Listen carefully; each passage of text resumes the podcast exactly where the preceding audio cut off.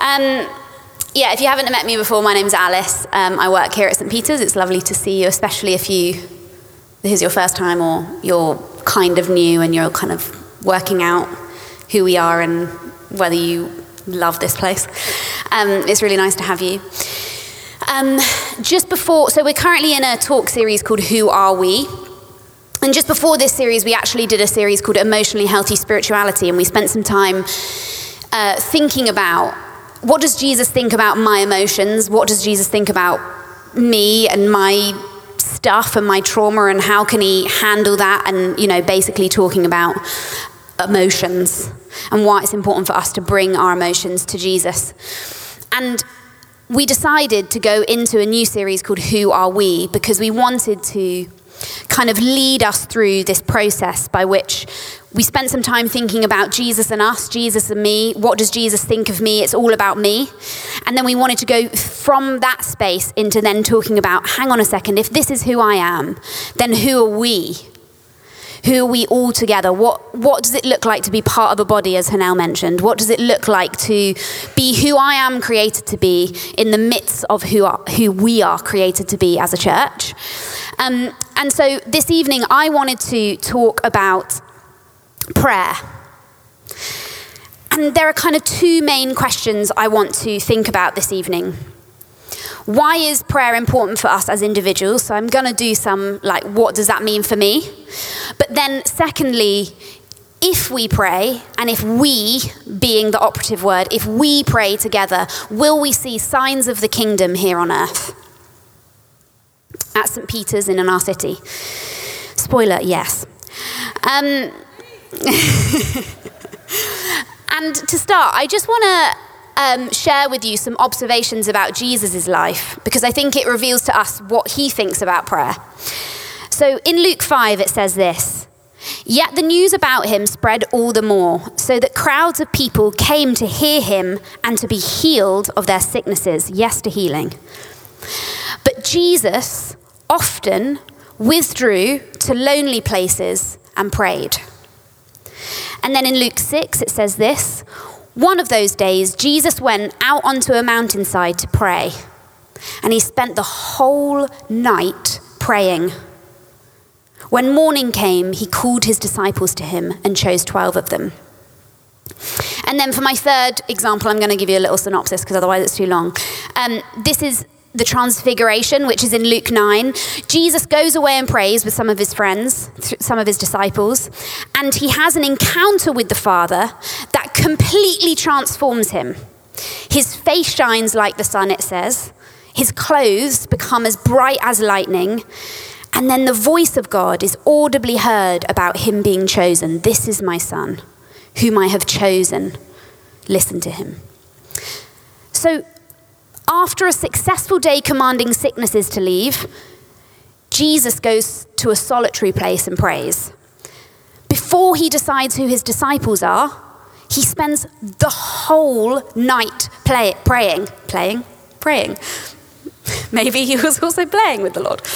Um, and during a time of prayer amongst friends, he tangibly, visibly, audibly experiences the voice and love and pride of his Father in heaven. And what does that tell us? It tells us that Jesus' prayer life was the, the primary resource, was his spiritual well. It's the thing that actually resourced him to do the things that he then went on to do. And it's where he enjoyed being intimate joining with his father, hearing from him, being reminded, oh, he loves me. My father loves me. And the good news for us is, Jesus is the same to us in kind, so he is fully human. And that means that he shows us what we can do, you and I can do, if we are perfectly dependent on the power of the Spirit, if we are perfectly obedient to the direction and voice of our Father in heaven. But of course, he is different in degree. He's sinless, and there he, therefore he is kind of more fully human than we are. But it does tell us that if we want to develop a devoted and dependent relationship on God, which, shocker, I'd like to suggest is a really bloody good idea, um, if we want to tangibly experience God's love, and if we want to see the power of the Spirit in signs and wonders similar to the ones we read about those in Jesus' ministry, we have to pray. It's what Jesus did, it's how he did it. It's not just because he was Jesus, although it was, it's because he prayed. It's because he knew what his Father was doing. Now, I do know that there are a plethora of questions that come up when you even so much as dip your toe into prayer territory. One being, how? Two being, what about all the unanswered prayer? Another being, you know, does prayer actually change anything? Give me some proof. And all of these things are really legitimate questions. I think they're questions we have to ask ourselves. I think it is important, it's okay to have those questions. And um, so I just want to be aware of that and say I'm going to try and touch on all of those things. So just bear with me. Properly understood, prayer is kind of twofold. It is relational communication between us and God, both individually and corporately. We're speaking to Him, He's speaking to us.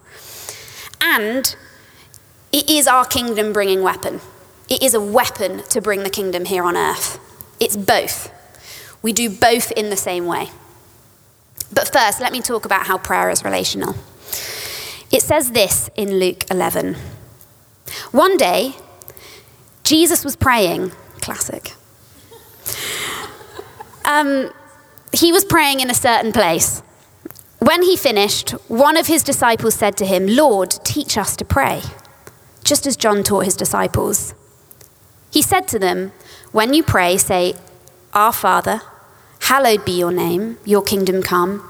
Give us each day our daily bread. Forgive us our sins, for we also forgive everyone who sins against us, and lead us not into temptation. So, when we talk about prayer, what better way, way to start than basically the thing that we're all taught to memorize pretty much categorically at school. I'm sure many of us did. In fact, I had to sing this at school every day, literally five days a week. Um, not sure why. And I actually remember asking my headmaster, like uh, my head teacher, why we were singing it every day. This is before I was a Christian, and she didn't seem to know either. It just like was a thing. It's just what we do, Al. Cool. Good reason. So sometimes for us, when this kind of stuff becomes normal, it also becomes a bit monotonous. It's just like, well, it's just, it's just what I learned to do. This is just what I do. Um, and it, innate, it kind of means that we gloss over what it's really saying. And the thing is, with the Lord's Prayer, although it is obviously something we can powerfully pray and repeat, as we just did, actually. Um, it's something we can powerfully repeat over things. It is also Jesus revealing to us a kind of template about how we connect with God. So it's not just to be repeated, it's also revealing to us, like, oh, this is where I start. I come to, I come to my Father. Oh, this is where we're going in prayer. So it's kind of a template. Um, and Jesus tells us to pray like this in response to the disciples' question in verse 1 Lord, teach us to pray. And I just want to mention this because I don't know whether you've ever realized that in the Gospels, when Jesus heals the sick, casts out demons, feeds 5,000 people, um, raises a dead girl from the, the grave, turns water into wine, the list goes on. At no point does one of the disciples say, Lord, can you teach me how to make water into wine? Lord, can you teach me how to raise the dead?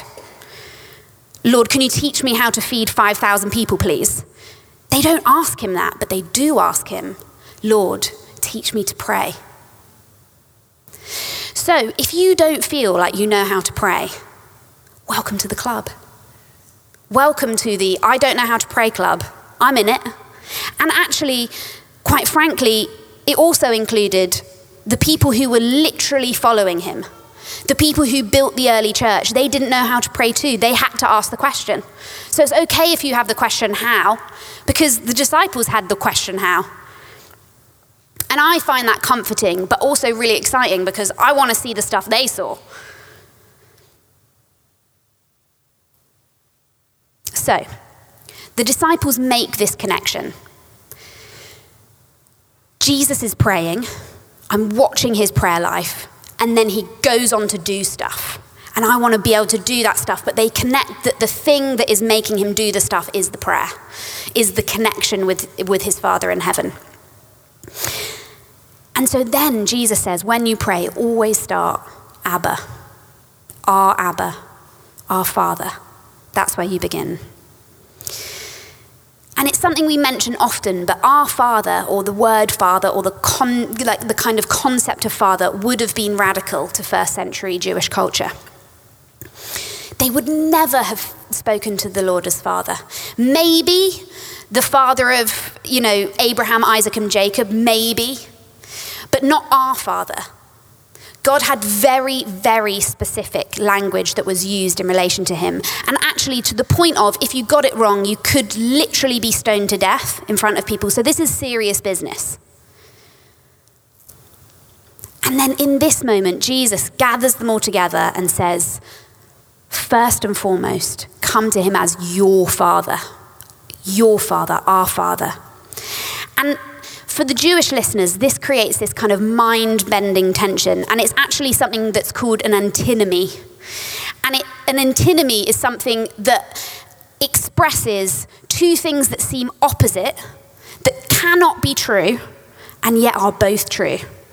So let me give you this example God is almighty, He is sovereign, He is um, on His throne. His name is worthy to be hallowed, which is in verse 2. So he's worthy for us to get on our knees and worship him. And yet, over here, God is my intimate friend. He knows every hair on my head. He knit me in my mother's womb. He calls me by name. My name is written on the palm of his hands. He's my intimate friend. He's my father. He knows me. He wants to connect with me. Both of these things are true. And for us, the kind of weight and shock of this antinomy might not be exactly comparable.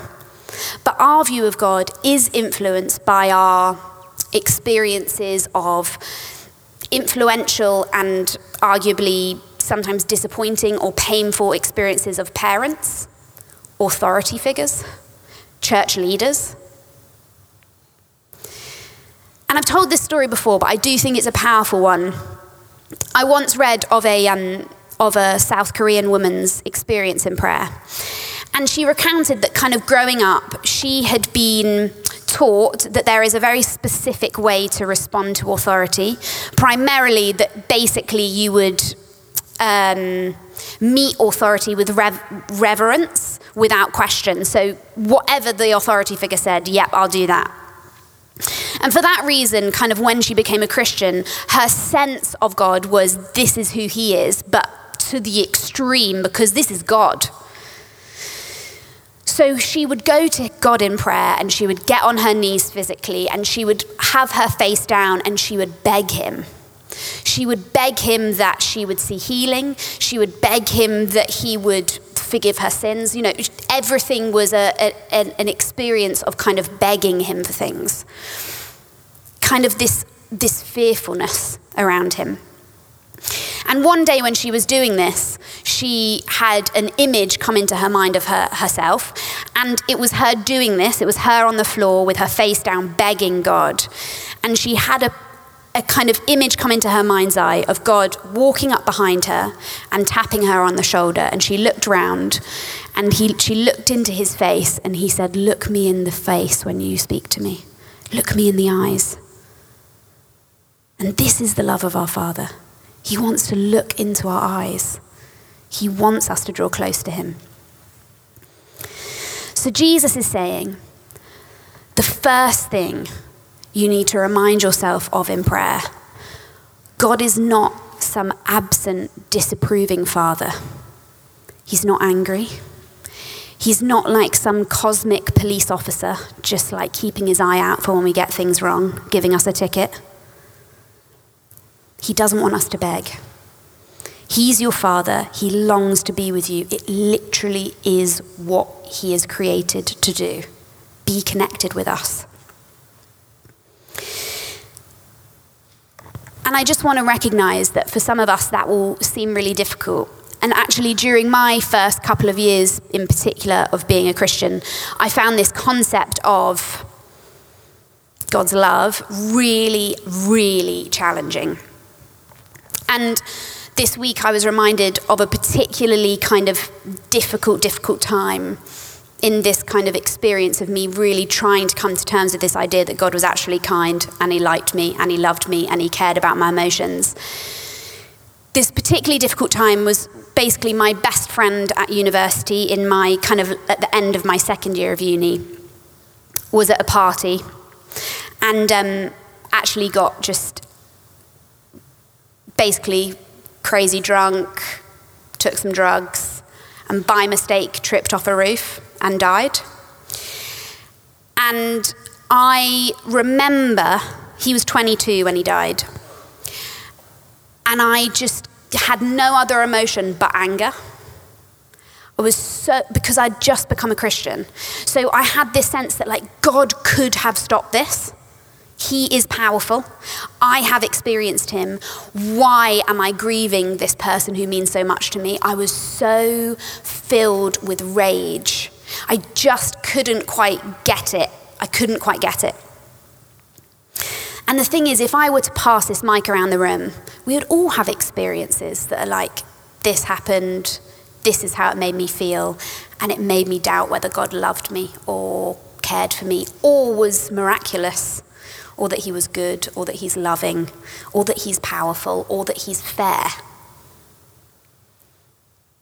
And the thing is, we live in this tension that actually, unfortunately, there is no real definitive answer to our suffering. The kingdom is now. We see foretastes of heaven coming in. You know, I've seen people get healed. I've seen some people miraculously saved from near death. I could tell you about when I broke my neck, for example just saying, and I'm not dead. Um, spoiler. um, some people are miraculously saved from near death. Some people do become Christians. Sometimes we do see people set free of demonic oppression. All of this stuff happens. And so, because we see it, we keep praying. We have to keep praying because we want more of it. But the tension is the kingdom is also not yet. Sometimes it doesn't happen sometimes pain really hurts. suffering is real. And actually, we don't really know why. But a month, about a month after Joe died, I had this really, really vivid dream. Kind of like, you know, when you have a vivid dream, but it's like, I'm, I feel like I'm awake, it's so intense? Maybe you don't, but I've experienced it. But I had this really vivid dream, and the dream was that I was crying and kind of. Um, I, I looked like a child. I was like lifeless and limp, and God was cradling me, and God was holding me, and God was protecting me, and God was comforting me. And when I woke up, the grief process was still a thing. Like I was still navigating it. But I remembered that God was close and that he was grieving too, and that it hurt him, and that he really cared. And actually, that, that perspective change, that experience of God being close to me, really helped the grief process. Because actually, he was raging against the pain. He doesn't want us to suffer. And that is not obviously just my experience. The Bible has countless examples of God's closeness amongst, you know, the most confusing, deepest, most difficult emotions grief, anger, jealousy, depression, rage. I mean, literally read through the book of the Psalms. There's not an emotion missing.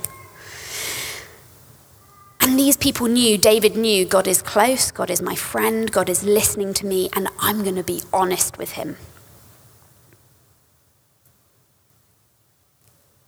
And this truth that God is not only your father, but that he is close, he's a close father, is actually right here in the Lord's Prayer. In Matthew's gospel account, the first line of the Lord's Prayer is not just our Father, it's our Father in heaven. And I know that for so many of us, heaven might seem like up there, around here, swirling around, like somewhere up. Um, in my head, I'm thinking God on like a 90s cloud couch, blow up thing, which I had, listening to Destiny's Child. Um, but the translation of the Greek is actually plural. So, our Father in the heavens. And it's actually better translated, our Father in the air around us. And what is being communicated is that heaven, the, the kind of Jewish understanding of heaven is that it was intersecting, heaven and earth coming together. They are married as one interlocked, always connected. So when Jesus says, Our Father in heaven, it would also be right to say, Our Father who is near. Our Father who is close to us as the skin, skin on our bodies. Our Father in heaven who is as near to us as the breath that we breathe in. Our Father who is close. And it's when you and I have this kind of accurate view of God that one, He's our Father, two, that He's actually close to us, He's not a Father that's absent, that actually, one, we're able to come to Him as we really are. We're able to tell God what we feel, what we think. We're able to tell Him things maybe we feel like we can't tell anyone else. So we're able to actually enjoy this emotional, intimate relationship that we see Jesus having that's trustful, it's friendship. And two, we are able to pray in the Spirit's power for God's kingdom to come. As I said at the beginning, properly understood, prayer is relational, but it is also a kingdom bringing weapon. It's the one that we have, and it is the best one. A few verses after the Lord's Prayer, it says this in Luke 11 Which of your fathers, if your son asks for a fish, will give him a snare and a snake instead?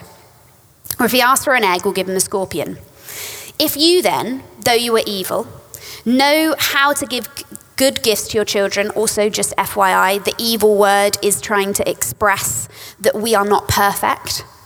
We're not going to be perfect parents. So even though you are not a perfect parent, even though you fall short, and you know how to give good gifts to your kids, how much more will your Father in heaven, who is perfect, give the Holy Spirit to those who ask him. And the question I think here is why do we need to be filled with the Holy Spirit when we pray? Because, remember, we're all part of the I don't know how to pray club. We need him to help us. We're actually not really supposed to know how to pray. The Bible says that prayer is like a learning process. So we engage with the Holy Spirit. He helps us to pray. Paul says that we don't really always know what we ought to be praying, but we in, the Spirit prays for us and intercedes in us that we would know how to pray. So the idea is not like, oh gosh, I missed my spot. I woke up this morning. I didn't get on my knees at the end of my bed. It's over. Guess I'll try again tomorrow. It's also not, by mistake, I just dropped an F bomb, so he's not going to be listening to me. It's also not like, oh gosh, how can I pray perfectly? Let me get on my face. I mean, you could. I'm not saying it's necessarily a bad thing, but there's doesn't, it doesn't have to be like a perfect thing. It doesn't have to be, just side note, of course, it's good to be disciplined. We can have that conversation another time. What I'm saying is just if you aren't disciplined, if you forget one day, it's not like God's like, just try another few days and then I might answer. You know, try and be a bit disciplined for a week and we'll see what we can do. He's like, as soon as you show up, he's like, yes, great. Doesn't matter you weren't here the last three days. What do you have to say? What are you feeling? How are you doing? Tell me where you're at. Don't worry if you don't want to get on your face. You want to sleep? Don't worry about it. You know, I mean, how many people have been like in bed and been like, right, now's the perfect time to pray? You wake up the next morning. We've all done it, but it's okay. It's not like that. The best prayer that we can pray is Holy Spirit, please lead me. Lead me in prayer. And then you just wait. We can just wait in the silence. Holy Spirit, lead me in prayer. And then I bet you things will pop into your head. Maybe it'll be a friend you haven't seen in weeks. And you're suddenly like, oh, why am I thinking of that person? Oh, Lord, I just blessed that person. Please, can you speak to them today? Maybe they're not doing very well. And then you can wait for a bit longer. Oh, yeah, I should really pray about the war in Ukraine.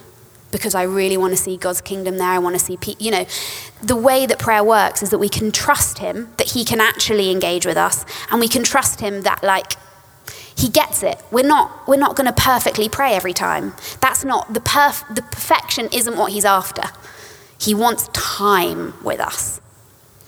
So if we invite the Holy Spirit and then we just say what comes into our head, and then actually, I think if we got used to doing that, we could then maybe just like let it go and see what God does with it. See with what we see what God does with what we actually have. Let's be honest about what we actually have. And it also means that anyone can do it. Because who wants to be part of a church where like the only people who get up and pray are the people who are like, I have been a Christian for 30 years, and you know, don't worry, I perfectly know all of the words to say and the Christian words to drop. I mean, we love those prayers, but we're not a church full of those people. We want to be a church that is full of people who go like, I've been a Christian five minutes. Let me get up and pray. Oh, might you know, I don't quite know how to do this, but I'm going to trust him anyway. And we want those people who have been Christians 30 years. We want all of it. That's the whole body thing that we were talking about earlier. A few weeks ago, Chris mentioned that in Acts 4, Peter and John, which are two of the disciples, perform a miracle. And afterwards, they basically speak really eloquently, like probably, I'm thinking fire comes down. It sounds like it was great. Like they preached elo- eloquently to the crowd and said, It wasn't me who healed the person. Let me tell you about Jesus. Jesus has risen from the dead. So they preached the gospel to this crowd. And it says this in the passage that while they were preaching, the teachers of the law looked on and that they, they marveled at the way that these people were communicating what Jesus had done. So the teachers of the law, the kind of like the, the Pharisees, the, pe- the professional speakers, the ones who apparently know what they're doing, you know, those people, they were looking on being like, these guys are good. And then it says, this is the best bit, get ready. They realized that they were unschooled, ordinary men who had been with Jesus, who had been filled with his spirit, who had been with him, who had spent time with him. Peter and John were filled with the power of the Spirit. And in the same way, we're just ordinary. Anyone else feel ordinary? I feel ordinary. And we might not know how to pray, but ordinary is good. Unschooled is good. God can use that. He can use whatever we have. We just need to be filled with the Spirit. If I'm honest, when I first became a Christian, I was not the uh, most committed church attendee. I definitely would like attend and then be away for three months and then come back like, oh, I'm back. Hey, prodigal daughter, anyone? Um, yeah, that was my experience of church. But one thing I did really enjoy were like midweek groups. So we had students, we had thing like villages, and I really liked that because it was like food, bit of worship, then I could talk about all the questions I still had. And then we could like learn to do stuff. It was like we learned to pray all together. It was a bit like all over the place. But that is what I loved because I felt like, oh, I don't have to just show up like perfect to church.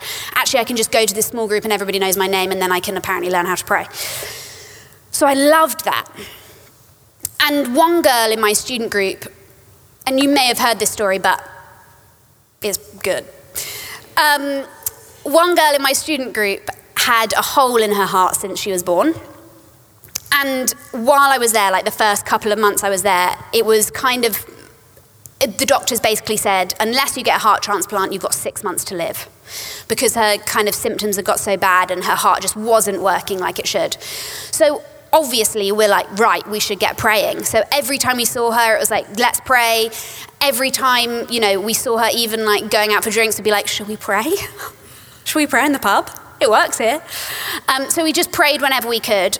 And we went on this church weekend away, and on the way back from this weekend by the beach, um, on the train, she had a seizure, and she like dropped to the floor and was like writhing around. And obviously, all of us are like young, like I'm 20 years old or something, and also none of us know what to do with a medical emergency because none of us were studying medicine.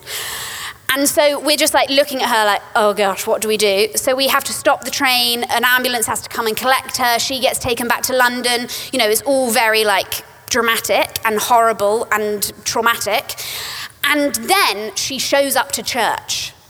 And we're like, babe, maybe you should have some sleep. Why are you here? But in that moment, what, some, not me, someone that was had a good idea was like we should pray and we all got round her and prayed for a last time another time but the thing about it was that honestly we had very little faith if you can imagine we prayed for this girl for now months the time is ticking on how long she's going to live. And actually, we've just watched her have a seizure. We're all quite traumatized. And so, actually, the best prayers we can pray are like, Lord, please, can you heal her? Um, amen. Like, we just, we have nothing to say. We've got nothing left because we don't, it's nothing's, ha- it feels like nothing's happening. Anyway, she goes home, and then on Monday morning, she has her like weekly regular checkup. And um, they do her weekly regular scans, and they're like, hmm, something's a bit weird. There's some stuff not coming up on this. So they're like, right, okay, let's get you in for a MRI or whatever it's called, because it wasn't coming up on her regular stuff. I can't remember the exact medical details. Um, but she had an MRI or whatever it is that like does a whole body thingy. And I should learn the facts of this story. I should email her and tell her to write it down. Um, but they do the like scan, and they're like, unfortunately, um, the MRI scanner at this hospital has broken because we know that for sure because we can't see anything on your heart. So we are going to have to transfer you to another London hospital. And she was like, great, that's so fine. She went to another London hospital and they were like, yeah, so what? There's nothing coming up on your scan. And the extraordinary thing was that the complications on the scan, they were like, the complications seems to have been healed, but also the hole in your heart since birth is completely gone. Like you have a new heart, you have a heart that looks like someone for your age. And um, so they write on her medical notes, miracle. And she showed us the picture. They're like, there is, this is literally a miracle. And then they're like, okay, we've got to like make, sh- we've got to verify that this has happened. So they still see her every week for a few months, and they're just like, yeah, I mean, there's still nothing there, so we don't really know what to do. Anyway, so she's completely healed. Wasn't that, isn't that amazing? So she is completely healed. And the amazing thing was, obviously, that's like a praise God moment. Tell the whole church, let's tell the testimony five weeks in a row. Let's, you know, oh my gosh, our heart's just been healed. But the extraordinary thing was that having that happen built so much faith for our church, built so much faith, especially because the people who were praying for her, it wasn't just me who was kind of a new Christian or a young Christian. Like all of us were students. All of us were a bit like, the one, even the ones who did grow up in church were a bit like, do I really believe this anymore? You know, we're trying to na- navigate our own faith. And we have this experience of being like, so apparently Jesus is definitely real because here's a healing.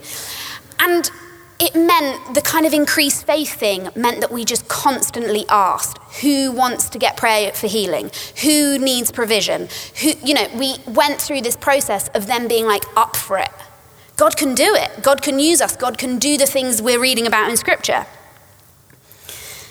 And in the year of Christina's heart being healed, honestly, in a group of about 40 of us, I think 20 people became Christians. We saw a broken pelvis healed. We saw someone's leg issue from birth healed. We saw a broken, like a broken lower back healed. Like, honestly, it was just, and to me, the way I describe that is like it was all the faith because we just would not stop. We would not stop being like, Lord, you can do it, Lord, you can do it, come on. And this is the power of God. This is the kingdom breaking in. I want to see that stuff here. I want to see that stuff at our service on a Sunday evening and morning, but also evening. How much more will the Father give the Holy Spirit to those who ask? Couple of thoughts just before I end. Look, I know that it's daunting. I am aware that for some people who haven't had loads of experience praying, especially I know for some people they're like, I'll pray in my head, but preferably not out loud in front of people. Look, I get that. It is daunting, but can I promise you, everyone feels the same thing? We don't just walk in and start praying out loud thinking, oh gosh, I might look like a Wally. We all feel that. We're all human. Of course, we think that we might. I use the word Wally, okay? oh, I'm glad we're having a good time. but we all have the same human experience of like, oh, it is a bit weird being in a group of 20 people praying out loud. It's okay that you feel that. Can I encourage you, if that is you, to, to, to come and pray with a small group? If you don't really want to get up like in front here and be like, this is what the Lord is doing for me in front of a group of people, why don't you come to the prayer meeting before the service? It's at 4 p.m., it's in the chapel, you're all invited. Why don't you go to Seek First on Monday evenings? They pray every week. It's a small group of people. It's like, you know, you can be with a group of seven, ten people. You can get to know them, and then actually it feels a bit less scary. So please don't count yourself out, is my point. If you're a bit nervous, we need you. We actually need your gift. Like, we need what you've got because you've been gifted to be part of our body. And if you're not part of it, we don't have a hand or an eye or whatever. You know, whatever you bring, we need that because otherwise we don't work. So we want you to be there. Secondly, I think one of the greatest most motivations for prayer is that we actually live in a universe of limitless possibilities and a city of limitless possibilities people in the Bible pray as though their prayer actually makes an objective difference. Stuff actually changes. Paul, in his writings, describes us as collaborators with God when we pray. So, what is it that you want to see happen at St. Peter's? What is it that you want to see happen in your own life? I'm just going to give you a moment to think about it. What, what is the thing that you most desire to see God do? Like wild. Does, it can be wild. What do you want to see him do?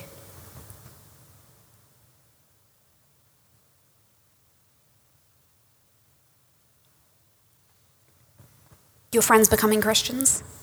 People getting healed? Homeless people finding shelter? people being set free of demonic oppression, uh, an end to every sort of division you can think of,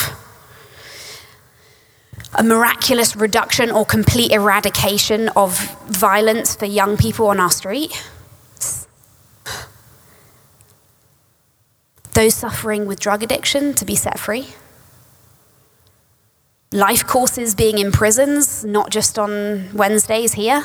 Like, what do you want to see God do?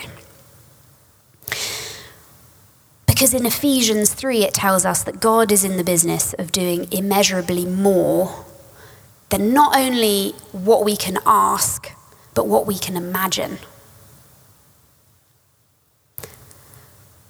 So I want to encourage us can we be a church that asks?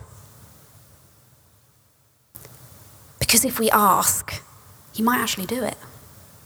If we ask to be filled with His Spirit, He will do it how much more will the Father fill the people who blah, blah, blah? I can't remember.